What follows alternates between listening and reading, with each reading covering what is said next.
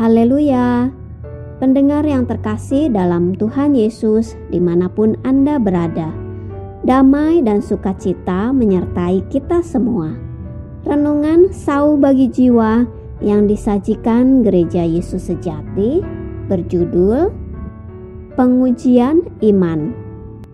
Dalam nama Tuhan Yesus, membacakan renungan firman Tuhan.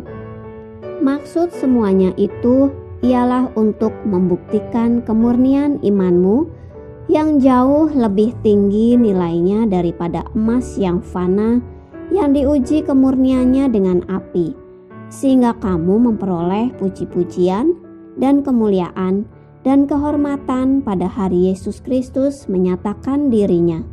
1 Petrus pasal 1 ayat 7 Hidup dalam lingkungan yang damai dan nyaman adalah impian semua orang percaya. Namun, kehidupan seperti itu terasa seperti sebuah tanaman yang tumbuh di sebuah rumah kaca yang membuatnya tidak dapat tumbuh lebih besar. Di sisi lain, keadaan-keadaan sebaliknya seperti kekurangan, penyakit, penderitaan, penganiayaan, dan mara bahaya sudah barang tentu tidak diinginkan orang.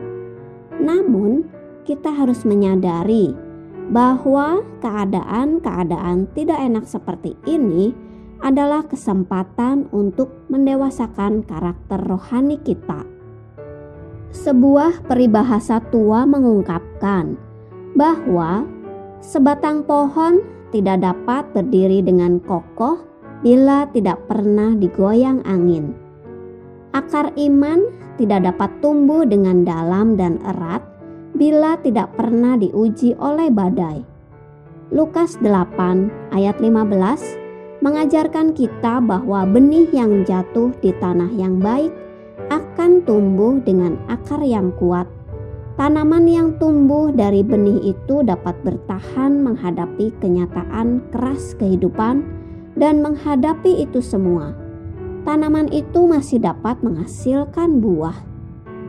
Iman yang berakar dengan kuat akan tetap bertahan walaupun ditiup dan digoyang angin dan hujan. Ibrani pasal 11 mencatat kesaksian-kesaksian mereka yang mempunyai keteguhan hati dan iman yang berakar dapat melewati ujian-ujian api yang menyala-nyala. Karena kita diliputi dengan begitu banyak kesaksian-kesaksian ini, kita harus belajar untuk mengarahkan mata kita kepada Yesus, pencetus dan pemelihara iman kita, dan berlari tanpa henti dalam perlombaan yang ada di depan kita.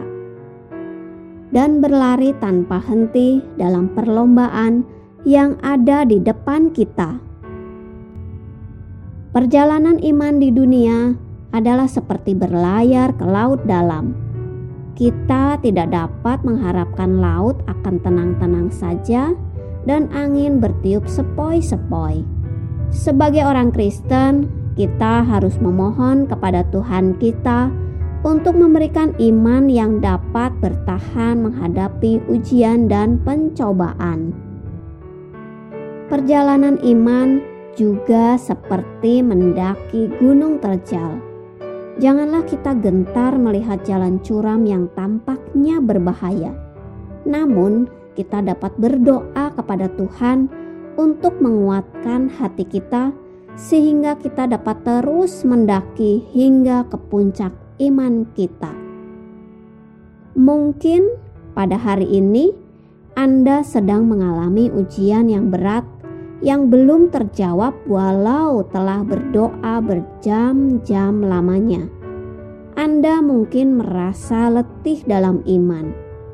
Bila demikian, cobalah untuk tidak memohon Yesus mengubah keadaan itu.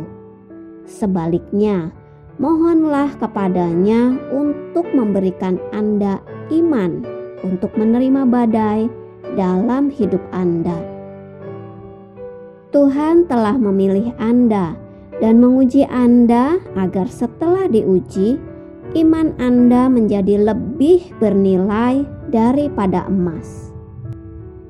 Tuhan Yesus menyertai kita semua. Amin.